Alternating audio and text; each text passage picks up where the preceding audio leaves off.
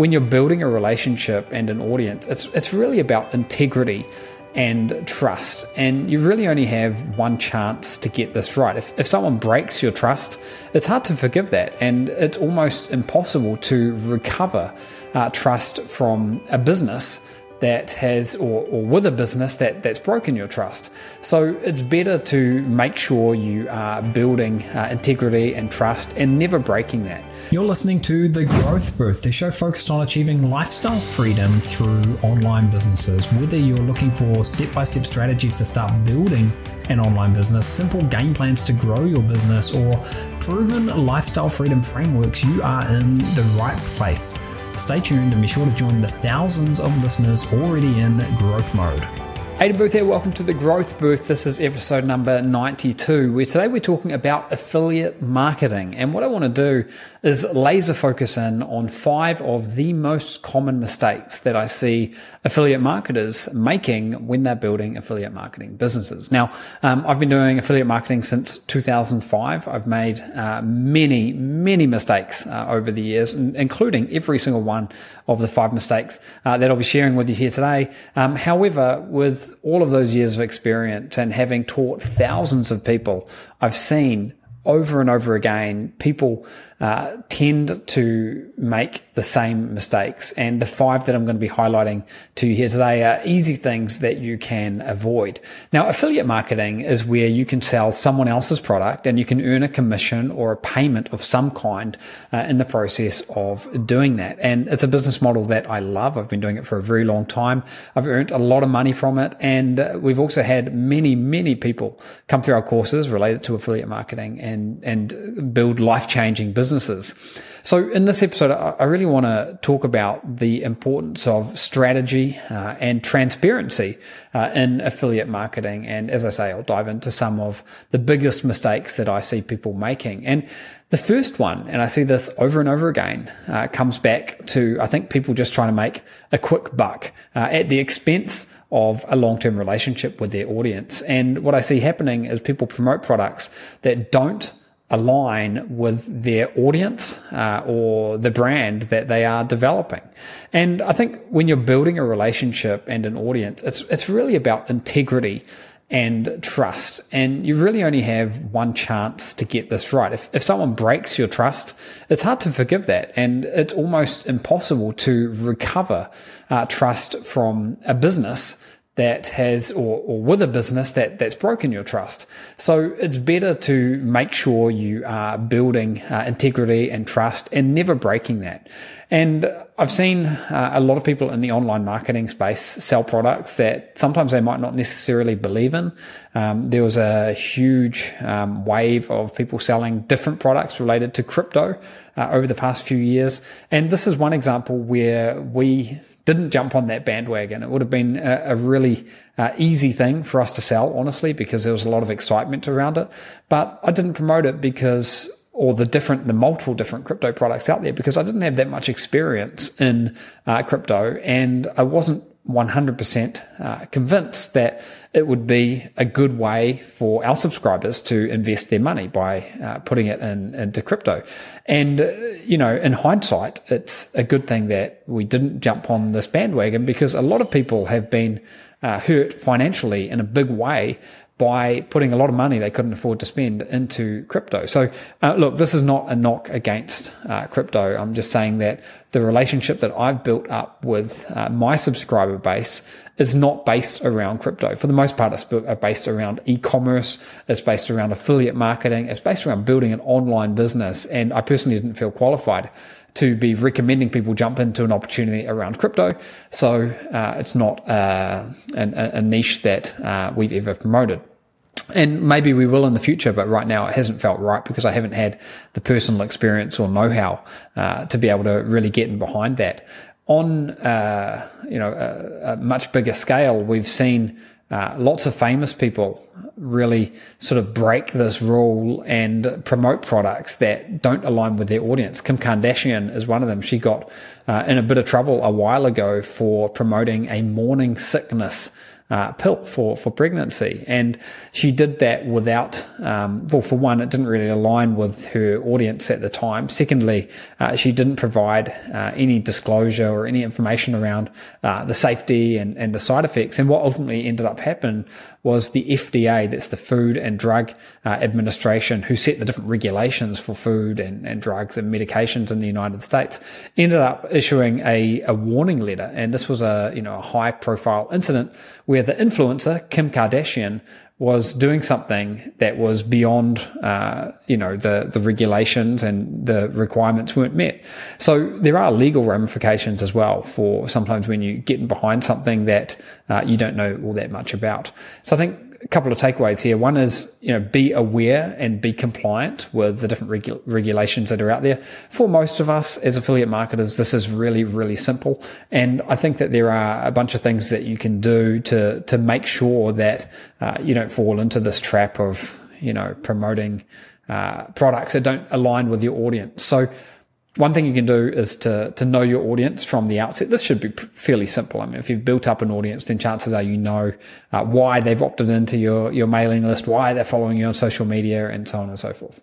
The second thing you can do is test uh, a product that you're recommending before you actually uh, recommend it, or at minimum. Uh, make sure you know of firsthand other other people's experiences who have have used the product, so you can at least um, speak with more credibility around it make sure you stay true to your brand. I mean, don't sell yourself out by going after a quick buck just because it's easy. In the long run, uh, you're going to have much better relationship and also, I should say, uh, better profits by making sure you you stick with what is aligned with your brand and transparency is the key if you believe in a product but think it might be slightly um, you know, off brand as an example, then you can just be open about that. You can communicate that to your list, or you can say something like, uh, look, this is not a product that I've got personal experience with, but it looks really promising. Check it out. And then also avoid these trend traps. So, you know, just because something is, is trending doesn't mean that it's a good fit for your brand or audience. And I would say that that was the case uh, with crypto over the past few years for our audience. Now, the second uh, mistake that I see a lot of people making with regards to affiliate marketing is relying solely on one traffic source or platform. And this is not just with affiliate marketing, but it's with any kind of online business. I see people often have all their eggs in one basket, and far too many times I've seen that basket break. So I think the best thing that you can do is diversify your traffic sources because if you've got all your eggs in one basket if you're relying on traffic from one so, uh, from just one source and then that source changes maybe the platform changes maybe the algorithm uh, that you're using changes maybe there's some unexpected issue maybe your advertising account gets shut down or something then no traffic uh, you're out of business. Now a multi-channel approach in my opinion is just a no-brainer. Um, and i like to think of this as sort of being everywhere. It works particularly well if you've got content marketing as part of your strategy, because content is something that you can leverage from a search engine optimization standpoint, from a social media standpoint, from an email marketing standpoint, from a paid ad standpoint, uh, and more. And in fact, this podcast that I've put together, the Growth Booth, is an example of that because we have a blog post for every single uh, podcast episode. Every single podcast episode is also shared on video sites such as YouTube. It's shared on uh, audio uh, websites such as uh, Spotify, uh, Apple Podcasts, Google Podcasts. Uh, it's shared on social media. So for every 30 minute episode, I'm getting a lot of mileage out of, out of the content. Um, and it's shared around in a lot of different places. So I think the more you can do this and the more you can build a multi channel approach to affiliate marketing or whatever project you're doing, the better uh, you're going to be in, in the long run.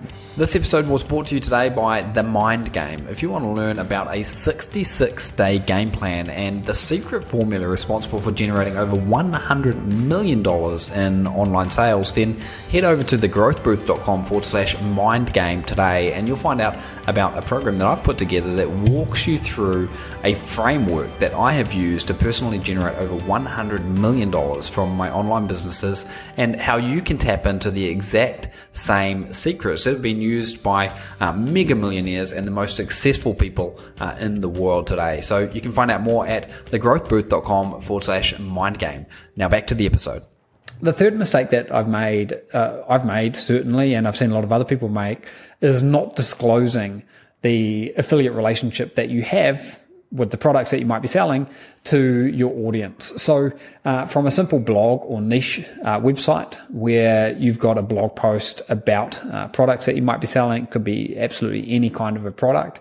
If you're selling uh, products as an affiliate, maybe you've got Amazon links in there, then you need to have some kind of disclosure uh, in a, a clear place where people can see that there is a, a relationship there and that you may be compensated for purchases that ultimately end up making after people visit your website. So one of the ways that, that I do this is I put a little blurb at the top of blog posts and it might say something along the lines of, you know, we may earn a commission for purchases made using our links on this website. Please see our disclosure for more information.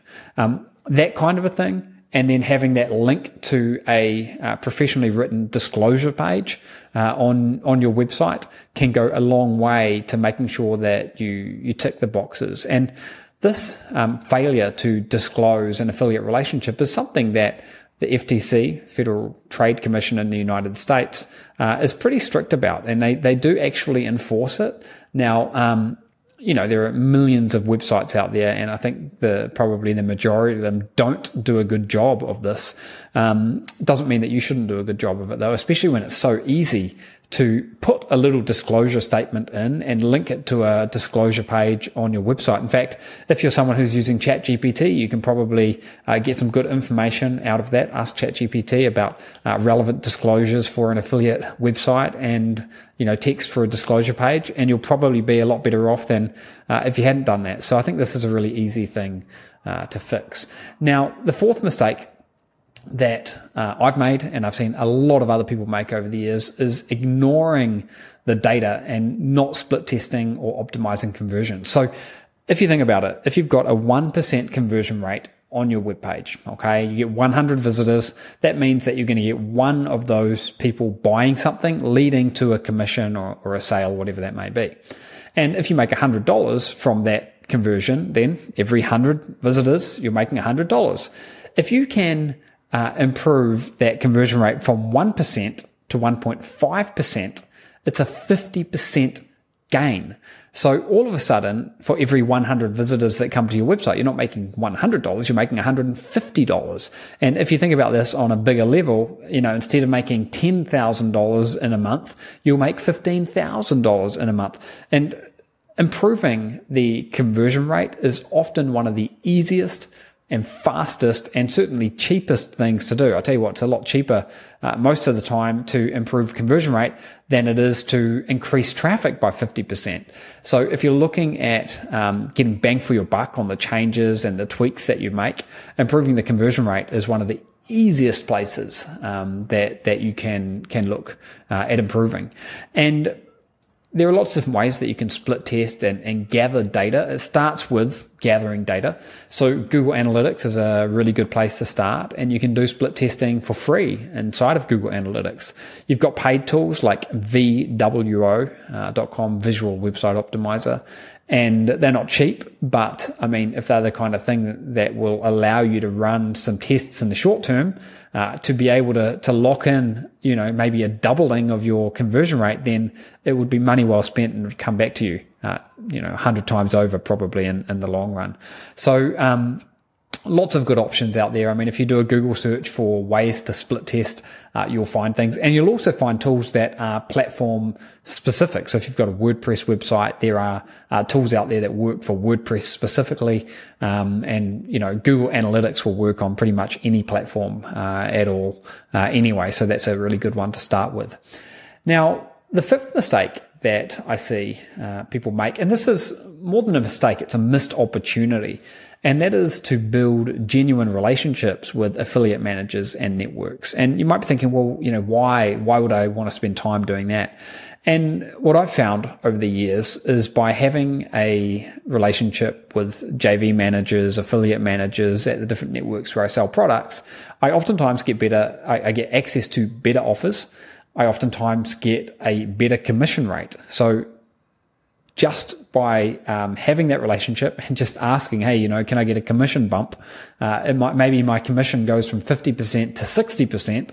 Uh, and that's just because I've got a relationship um, with the uh, you know the affiliate managers. Sometimes I can get better fees as well. So um, you know these are all things that that add up. Sometimes I can even get promotions from the different uh, platforms where products are, are sold, and uh, you, I think you never really know what unexpected upsides you could have by you know, fostering a good relationship. Now, um, one thing that we've spoke about, shared a little bit over the years, is our relationship with ClickBank, and we've become the number one vendor on ClickBank, and we've done um, a large number of sales on on ClickBank over the years. And uh, as part of that, we've been able to foster a relationship. But even when I was just getting started, I had a um, affiliate manager at ClickBank who I could reach out to, and I did reach out to them, and I got to know them, and I shared you know what I was doing and the niches that I was was in, and they were able to give me uh, some uh, new offers that I didn't know about, um, offers that had uh, better metrics, better conversion rates. And just by asking, just by making that relationship, I probably saw, I want to say about a 40, 50% bump in my uh, profits from different websites that I had uh, that I was working on back at the time. And this is when I was, I didn't have, uh, I certainly didn't have the claim to fame of, you know, having done uh, being the largest vendor on ClickBank at that point in time, I was just getting started. So, uh, you know, you can build these connections by meeting in person. Uh, you can jump on a Zoom call. Sometimes um, these platforms attend different marketing events. You can get to them with the objective of being able to hang out and meet uh, the different um, you know JV managers that are there, affiliate managers. When I say JV manager, I'm talking about joint venture manager. Um, it's just another way of saying affiliate manager, and there's really no downside to to actually doing this. So. Um, to recap on these five mistakes, and hopefully you don't um, fall into any of these, or if you are making these mistakes, they're all pretty simple to to fix don't promote products that don't align with your audience. This is, um, you know, it might give you a short term win, maybe, but most likely all it's going to do is destroy the relationship that you've got and hurt the, the lifetime value that, that you're able to provide uh, to your customers.